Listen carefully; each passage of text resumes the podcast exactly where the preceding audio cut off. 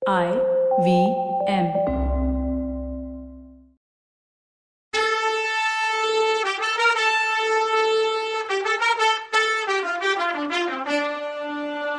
வணக்கங்க, நான் கவிதா பேசுறேன். வெல்கம் டு கதை பாட்காஸ்டின் பொன்னியின் செல்வன். இது எபிசோட் நம்பர் 110. சந்திரமதி அம்மா, தஞ்சாவூர்காரங்க கோட்டை வாசலுக்கு வந்துட்டாங்களாம், மகாராணி உங்களை கூட்டிட்டு வர சொன்னாங்கன்னு சொல்லி தேடிட்டு வந்தா. அந்த வேட்ட மண்டப கதவு திறந்திருக்கவும் அங்க போனா. அந்த கதவு கிட்ட நின்னு பார்த்தா வல்லவ களஞ்சியத்துக்குள்ள இருக்குது தெரிஞ்சிடும். அதனால கடகடன்னு அந்த மாடிப்படியில ஏறிட்டான் வல்லவன். ஒரு வீணை மேல அவன் கால் இடிச்சு சத்தம் வந்துச்சு. வல்லவன் பயத்துல இன்னும் கொஞ்சம் கடகடன்னு ஏறினான். அந்த பதட்டத்துல மேல்கூரையில அவன் தலை இடிச்சுது. அப்போ ஒரு அதிசயம் நடந்துச்சு. மேல்கூரையில தலை இடிச்சதும் அந்த பலகை கொஞ்சம் மேல தூக்குனுச்சு. அந்த பலகைய கொஞ்சம் சந்தேகமா கைய வச்சு நெம்பி பார்த்தான். அது திறந்துச்சு, திறக்க முடிஞ்சுது. தூரத்துல ஏதோ ஆறு ஓடுற சத்தம் கேட்டுச்சு. ஒரு பக்கத்துல வானத்துல நட்சத்திரம் தெரிஞ்சுது. வந்தியத்தேவன் குஷி ஆயிட்டான். பலகையை நல்லா நகர்த்திட்டு மேலே ஏறிட்டான். மாளிகையோட ஒரு பகுதி மாடிக்கு வந்திருக்கிறது புரிஞ்சுது. அந்த இடத்து பக்கத்துல தான் அவன் முதல்ல வந்தப்போ படுத்திருந்தான். அந்த சதியை பத்தியும் தெரிஞ்சுக்கிட்டான். இவன் மேல வந்ததும் பலகையை தள்ளி மூடினான். மூடின அப்புறம் கூரையிலேருந்து அப்படி ஒரு வழி இருக்கத கண்டுபிடிக்கிறது அவ்வளோ ஈஸி இல்லைன்னு தெரிஞ்சுது. சரி, அதை பத்தி யோசிக்கிறதுக்கு டைம் இல்லைன்னு தப்பிக்கிற வழிய பார்த்தான். இவ்வளோ நேரமும் தனக்கு உதவி செஞ்ச அதிர்ஷ்ட தேவதை இப்பவும் செய்யாம போயிடுமா என்ன? அங்கிருந்து முழு அரண்மனையும் தெரிஞ்சுது அவனுக்கு. எங்க பார்த்தாலும் தோரணமும் கொடியும் ஒரே அலங்காரமா இருந்துச்சு. ஆஹா, வர்றவங்களுக்கு ராஜ உபச்சாரம் போலையே அப்படின்னு நினைச்சான். வந்தியத்தேவன் அடி மேல அடி வச்சு மெல்லமா நடந்தான். அப்புறம் கொஞ்சம் வேகமா நடந்தான். முன்னாடி அவன் படுத்திருந்த இடத்துக்கு வந்து சேர்ந்தான். அங்க இருந்து பார்க்கும்போது அரண்மனையோட வெளிப்பக்க காம்பவுண்ட் வாலும் நடுவுல இருந்த முத்தமும் குறவை கூத்து நடந்த இடமும் தெரிஞ்சுது. ஆனா மனுஷங்க யாரையுமே பார்க்க முடியல. அரண்மனை முன்வாசல்ல ஒரே அமர்க்களமா இருந்துச்சு. நூத்துக்கணக்கான தீவத்தி வெளிச்சமும் மேள தாளமும் பேரிக்கை முழக்கமும் மனுஷங்க வாழ்த்துற ஒளியும் கலந்து பெரிய சத்தமா கேட்டுச்சு. பழுவேட்டரையர் பரிவாரங்கள் அரண்மனை வாசல்ல வந்துட்டாங்க. அதை வரவேற்கத்தான் எல்லாரும் அங்க போயிருக்காங்க போல. அதனாலதான் இங்க ஒரு நண்டு சிண்டையும் காணுமோ? ஆஹா வல்லவா, அதிர்ஷ்ட தேவதை ஓம் பக்கம் தாண்டா. தப்பிச்சு போறதுக்கு எவ்வளவு அருமையான சந்தர்ப்பம் கிடைச்சிருக்கு. கொஞ்ச நேரம் முன்னாடி வந்தாலும் பின்னாடி வந்தாலும் இந்த மாதிரி ஒரு சான்ஸ் கிடைச்சிருக்காது. இது பர்ஃபெக்ட் டைமிங். சதியாலோசனை நடந்த இடத்துக்கு பக்கத்துல வந்தப்போ அங்க போய் பார்த்தான். கீழே பார்த்தான், ஒருத்தரும் இல்லை. ஏத்தாப்புல சுவர்ல பார்த்தான், அங்கேயும் யாருமே இல்லை. இல்லையே, அது என்ன அந்த சோத்துக்கு மேல கிளைகளுக்கு நடுவுல ஆழ்வார்க்கடியின் முகம் மாதிரி தெரியுதே? சீச்சி, இல்லை, எனக்கு பிரம்ம போல. ஏற்கனவே அங்கதானே அவன் முகத்தை பார்த்துருந்தான், அதனால அப்படி தோணுதோ? அதுவும் நல்லதுக்குத்தான். அதே இடத்துல ஏறி குதிச்சு போனா கரெக்டா இருக்கும். அது அவன் மனசே அவனுக்கு உணர்த்திருக்கு. சரியான இடம். வரவேத்து முடிஞ்சு வாசல்ல இருக்க கூட்டம் உள்ள வரத்துக்கு முன்னாடி எப்படியாவது முத்தத்துல இறங்கி தப்பிச்சிடணும். எப்படி இறங்குறது? தோ இங்க ஒரு முத்தத்துல கொட்டகை போட்டிருக்காங்க. குறவை கூத்துக்காக போட்டிருக்க கொட்டகை போல இருக்கு. மூங்கில் மரம் ஒன்று மேல மாடி வரைக்கும் வந்திருந்துச்சு. அதை பார்த்து அடுத்த செகண்டு அந்த மூங்கில தாவி பிடிச்சுக்கிட்டு கடகடன்னு கீழே இறங்கிட்டான். இறங்கி சுத்தி முத்தி பார்த்தான். கொஞ்ச நேரத்துக்கு முன்னால அவன் நின்ன இடத்துல ஏதோ கொலுசு சத்தம் கேட்டுச்சு. ஆஹா, மணிமேகலையா என்ன தேடி வர்றாளோ? பொல்லாதவப்பா, இந்த நேரம் பார்த்து இவகிட்ட மாட்டிக்கிட்டனோ? தீர்ந்துச்சு. முத்தத்துல இருந்த இடைவெளிய ஒரே ஓட்டமா ஓடி கிராஸ் பண்ணிட்டான். அங்க மேல செவர் ஓரமா நின்ன பொண்ணு உருவம் திரும்பி பார்த்த மாதிரி இருந்துச்சு. மணிமேகலையோ சந்திரமதியோ யாருன்னு தெரியல. யாரா இருந்தாலும் இவன் ஓடி வந்தப்ப பார்த்துருக்கணும். நல்ல வேளை கத்தி ஊற கூட்டல, நல்லா இருக்கட்டும் அப்படின்னு நினைச்சுக்கிட்டான். இப்படி வாழ்த்துக்கிட்டே செவர் ஓரமா ஃபாஸ்டா நடந்தான். அவன் நம்பியோட தலைய பார்த்த இடம் வந்துச்சு. இவ்வளவு உயரமான காம்பவுண்ட் வாலா இருக்கே, எப்படி ஏறுறது? கூத்துக்காக போட்ட கொட்டகை மிச்சம் மூங்கில் கழிகள் கொஞ்சம் கிடந்துச்சு. ஓடி போய் அதுல ஒன்னு எடுத்துட்டு வந்தான். அதை செவுத்து மேல சாச்சு வச்சு ஏறலான்னு பார்த்தான். ஆனா அது ஒழுங்கா நிக்கணுமே. ஏறும்போது அது சரிஞ்சிட்டா என்ன பண்றது? 2-3 தடவை அந்த மூங்கில் கம்பை அமுக்கி பார்த்து செக் பண்ணிட்டு ஏற ஆரம்பிச்சான். பாதி சவுறு ஏறும்போது கம்பு நழுவ ஆரம்பிச்சிடுச்சு. விழுந்தா அவ்வளோதான், எலும்பு நொறுங்கிடும்னு அவன் நினைச்ச நேரம் அந்த கம்பு உறுதியா நின்னுச்சு. அதை ஒரு கை மேல இருந்து நல்லா புடிச்சிட்டு இருந்துச்சு. அது நிஜமா பிரம்மையோன்னு தெரியாம நமக்கு பைத்தியம் தான் பிடிக்க போகுதுன்னு நினைச்சுக்கிட்டான். செவத்தோட விளிம்ப அவன் பிடிச்சதும் கம்பு நழுவி கீழே விழுந்துடுச்சு. அது விழுந்த சத்தம் அவனுக்கு இடி சத்தம் மாதிரி கேட்டுச்சு. நல்ல வேளை கோட்டை வாசல்ல ஆரவாரம் இன்னும் அடங்கலை, அதனால தப்பிச்சோன்னு நினைச்சான். ஆனா ஏத்தாப்புல அந்த புற மாடத்துல நின்ன பொண்ணுக்கு கண்டிப்பா காதுல விழுந்திருக்கும். திரும்பி பார்த்தா அந்த பொண்ணு அங்கேயே தான் நின்றுட்டு இருந்தா. என்ன நினைச்சாலோ போயிட்டு வரேன்னு கைய ஆட்டிட்டு செவத்துக்கு அந்த பக்கம் இறங்க ஆரம்பிச்சான். அந்த பக்கம் மேடு பள்ளமா இருந்துச்சு. பக்கத்துல இருந்த மரத்தோட கிளை இந்த செவத்து மேல இருந்துச்சு. அதை பிடிச்சி சரசரன்னு கீழே இறங்கினான். மணிமேகலையை ஏமாத்திட்டு வந்ததை நினைச்சப்போ சிரிப்பு வந்துச்சு அவனுக்கு. சிரிச்சான். அந்த சிரிப்பு எக்கோ ஆன மாதிரி ஒரு சத்தம் வந்துச்சு. வந்தியத்தேவனுக்கு ஒரு நிமிஷம் ரத்தமே உறைஞ்சு போச்சு. பேயா என்ன? கை நடுங்குனுச்சு. கீழே குதிக்கிறதுக்காக பார்த்தான். அங்க ஒரு நாய் இவனுக்காக காத்துட்டு இருந்துச்சு. எப்படா குதிப்ப, எப்படா பாயலான்னு பார்த்துட்டு இருந்துச்சு. இனிமே மேலே ஏறவும் முடியாது, கீழே இறங்காமையும் இருக்க முடியாது, குதிச்சு தான் ஆகணும்.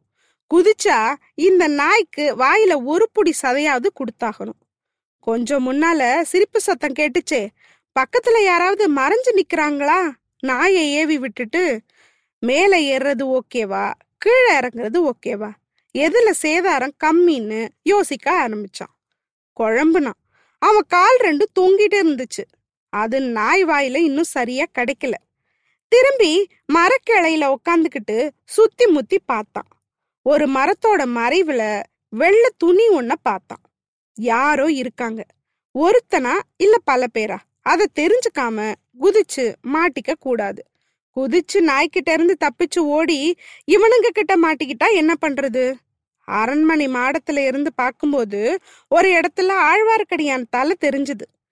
ஐயனார் கோயில்ல காத்து நின்னு அழுத்து போய் அவன் இங்க வந்து நாயை ஏவி விட்டு விளையாடுறானா? கூப்பிட்டு பார்க்கலாமா? வைஷ்ணவரே, ஓய் வைஷ்ணவரே, என்னது இது விளையாட்டுன்னு கத்துனான். மறுபடியும் ஒரு சிரிப்பு சத்தம் கேட்டுச்சு. ஆனா அது நம்பி வாய்ஸ் இல்லைன்னு இவனுக்கு நல்லா புரிஞ்சுது. ஆஹா, வேற எவனோ. சரி, வேற வழியே இல்லை. திரும்பி மரத்து மேலே ஏறி காம்பவுண்ட் வால் மேலே ஏறி அரண்மனைக்குள்ளேயே குதிச்சிடலாம். பெரியவர் வரவேற்பு தடபுடலா நடந்துட்டு இருக்க சமயத்துல நம்மளை யார் கவனிக்க போறாங்க? எப்படியாவது தப்பிச்சுக்கலாம். இல்லைன்னா மணிமேகலையோட சுரங்க வழி இருக்கவே இருக்கு. அந்த அப்பாவி பொண்ணுக்கிட்ட கொஞ்சம் தாஜா பண்ணா போதும். இல்லைன்னா நந்தினிக்கிட்டேயே போய் ஹெல்ப் பண்ணுங்கன்னு சொல்லிட வேண்டியதுதான். இது வரைக்கும் அவ என்னை காட்டி கொடுக்கவே இல்லையே. சரின்னு அவ திரும்ப ஏற ஆரம்பிச்சான். நாய் இன்னும் அவனை பார்த்து எம்பி எம்பி குதிச்சு குறைச்சிது. திரும்பியும் சிரிப்பு சத்தம் கேட்டுச்சு. மரத்து மறைவுல இருந்து ஒரு உருவம் வந்துச்சு. அது கையில ஒரு வேல் இருந்துச்சு. அது தேவராளன்னு தெரிஞ்சுது. அவன் பக்கத்துல வந்தான். உன் உயிர் ரொம்ப கெட்டின்னா வந்தவன், அதுக்கு வல்லவன், அதுதான் தெரியுமே, இப்ப என்ன வேலை உனக்கு இங்க அப்படின்னு கேட்டான். இந்த தடவை நீ என்கிட்ட இருந்து கன்ஃபார்மா தப்பிக்க முடியாது அப்படின்னு சொன்னான் தேவராளன். சொல்லிட்டு வேலை எடுத்து அவனை குறி பார்த்தான். வல்லவனுக்கு அவனோட ஆபத்தான நிலைமை புரிஞ்சுது. பாதி சவுத்துல தொங்கிட்டு இருக்கவன் கீழே இருந்து வேலை வச்சு குத்துறவனோட எப்படி சண்டை போட முடியும்? குதிச்சாவது தப்பிச்சு போலான்னு பார்த்தா நாய் வேற ரெடியா இருக்கே. தேவராளா ஜாக்கிரத, உங்க எஜமானி என்ன சொன்னாங்கன்னு ஞாபகம் இருக்கா அப்படின்னு கேட்டான். தேவராளன் அதுக்கு பேய் மாதிரி சிரிச்சான். ஹே பழுவூர் ராணி என் எஜமானியே கிடையாது தெரியுமா? எந்த ஊர் ராணிக்கும் நான் அடங்க மாட்டேன். பத்ரகாளி துர்கா பரமேஸ்வரி இருக்காளே, அவ ஒருத்தி தான் என் எஜமானின்னா. அடே, என் குலதெய்வமும் துர்கா பரமேஸ்வரி தாண்டா. அவ அருளால தான் நடுக்கடல்ல தீப்பிடிச்சி எறிகிற கப்பல்ல இருந்து உயிரோட வந்தேன். என்னை தொட்டியோ துர்கா உன்னை அதகலம் பண்ணிடுவான்னா. உடனே தேவராளன் இறங்கி வந்தான். சரி, நீ உண்மையிலேயே துர்கா பரமேஸ்வரியோட பக்தனானா நான் சொல்றத நீ பண்ணு. அப்பதான் நான் உன்னை கொல்லாம விடுவேன்னா. உடனே வல்லவன் என்ன வேணும்னாலும் சொல்லு, ஆனா உன்னோட நாயை ஃபர்ஸ்ட் அந்த சைடு போக சொல்லுன்னா. தேவராளன் வல்லவன் கிட்ட இந்த பக்கம் அந்த வீர வைஷ்ணவன் வந்தான், அவனை தேடி பிடிக்கிறதுக்கு ஹெல்ப் பண்ணினா நான் உன்னை விட்டுடுறேன்னா. வல்லவன் அதுக்கு அவனையே தேடி பிடிக்கணும்னு கேட்டான். அவன் உடனே துர்காதேவிக்கு ஒரு வைஷ்ணவனை பலி கொடுக்கறதா வேண்டிக்கிட்டேன் அதுக்குத்தான். இந்த நேரத்துல வல்லவன் காம்பவுண்ட் வால்ல பிடிச்சு தொங்கிட்டு இருந்த செடி கையோட வர ஆரம்பிச்சிச்சு. எப்படியும் கீழே குதிக்க போறேன், வேல் தாக்குதலுக்கு சிக்காம எப்படி தேவராளன் மேல குதிக்கிறதுன்னு பார்த்தான். அவன் என்னோட ஃப்ரெண்டு, அவனுக்கு நான் ஒரு நாளும் துரோகம் செய்ய மாட்டேன், அவனுக்கு பதிலா நீ என்னையே பலி கொடுத்துக்கோன்னா. அப்ப சரின்னு சொல்லிட்டு தேவராளனும் வேலை தூக்கி அவனை குறிப்பாத்தான். அப்போ வல்லவன் செடியை விட்டுட்டு டக்குன்னு வேல் முனைய தாவி பிடிச்சு அதை அடியில குதிச்சான். குதிச்ச வேகத்துல தரையில மல்லாக்க படுத்துக்கிட்டான். தேவராளன் ஷாக் ஆயிட்டான். என்ன ஆச்சுன்னு புரிய அவனுக்கு கொஞ்ச நேரம் ஆச்சு. அத அவன் சமாளிச்சு வேலை எடுக்கிறதுக்குள்ள அவன் பின்னால இருந்து ஒரு உருவம் ஓடி வந்து த கையில இருந்த தடி கம்பால ஒரு போடு போட்டுச்சு. அவன் பொத்துன்னு வல்லவன் மேலேயே விழுந்தான். நாய் வள்ளுன்னு அடிச்சவன் மேல பாஞ்சுது. அது ஆழ்வார்க்கடியான்தான். அவன் எதுக்கும் தயாரா இருந்தான். தான் மேல் துண்டை எடுத்து நாய் மேல போட்டான். நாய் கொஞ்ச நேரம் கண்ணு தெரியாம குருடா இருந்துச்சு. அந்த சமயத்தை கரெக்டா யூஸ் பண்ணிக்கிட்டு தயாரா சுருக்கு போட்டு வச்சிருந்த காட்டுக்கொடிய அது கழுத்துல மாட்டி பக்கத்துல இருந்த மரத்தோட கட்டிட்டான். இதுக்குள்ள வல்லவன் தான் மேல விழுந்திருந்த தேவராளனை தள்ளி போட்டுட்டு எந்திரிச்சான். தேவராளன் நம்பி போட்ட ஒரு போட்லையே மயக்கமாய் கடந்தான். அவனையும் காட்டுக்கொடிய வச்சு கைய கால கட்டி போட்டாங்க. வல்லவன் வேலையும் நம்பி கைத்தடியையும் எடுத்துட்டு கிளம்பினாங்க. சம்புவரையர் அரண்மனையோட வாசப்பக்கத்தை தவிர மற்ற 3 பக்கத்துலையும் காடு மண்டி கிடந்துச்சு. அதுக்குள்ள பூந்துட்டா வெளியில வர்றது கஷ்டம். அதனால காம்பவுண்ட் வால் ஓரமாவே ஃபாஸ்டா நடந்தாங்க. நடக்கும்போதே நம்பி வல்லவனை பார்த்து, நீ புத்திசாலின்னு நினைச்சேன், தப்புன்னு இப்ப ப்ரூவ் பண்ணிட்டேன்னா. உடனே வல்லவன், எதை சொல்றீங்க? பாதாள வழியில ஓடி இறங்குனேனே அதையா? எவ்வளோ பயங்கரமான மர்மத்தை கண்டுபிடிச்சிருக்கேன் தெரியுமான்னு கேட்டான். அது இருக்கட்டும், அந்த நம்பியை கண்டுபிடிக்க ஹெல்ப் பண்றியான்னு தேவராளன் கேட்டா சரின்னு சொல்ல வேண்டியது தானே, அதுக்கு இல்லைன்னு ஏன் சொல்லணும்னு கேட்டான். அதுக்கு வல்லவன், எல்லாம் சகவாச தோஷம்தான், யாரோட சகவாசத்தை சொல்ற, இப்படி தப்பு பண்ண சொல்லி ஒன்று யாரும் சொல்லலையேன்னு சொன்னான் நம்பி. ஐயோ, உங்களை சொல்லல, பொன்னியின் செல்வரை பத்தி சொன்னேன், அவரை பார்த்து பழகினப்புறம் பொய் சொல்லவே முடியல என்னாலன்னா. எப்பா, உயிர் போற நிலைமையில கூட உன்னால பொய் சொல்ல முடியலையாப்பா, அவ்வளோ சத்திய சந்தனா நீன்னு கேட்டான் நம்பி. நம்பி, அது மட்டும் இல்ல, நீங்க எங்கேயோ பக்கத்திலேயே இருக்கீங்கன்னு எனக்கு தெரிஞ்சது, நான் உங்களை புடிச்சு கொடுக்குறேன்னு தேவராளன்ட்ட சொல்லி அதை நீ கேட்டு உண்மைன்னு நம்பிட்டா நான் என்ன பண்றது? இங்க உன்னைய விட்டா உதவி பண்ண வேற யாரு இருக்கா எனக்குன்னு கேட்டான். அசந்து போயிட்டான் நம்பி.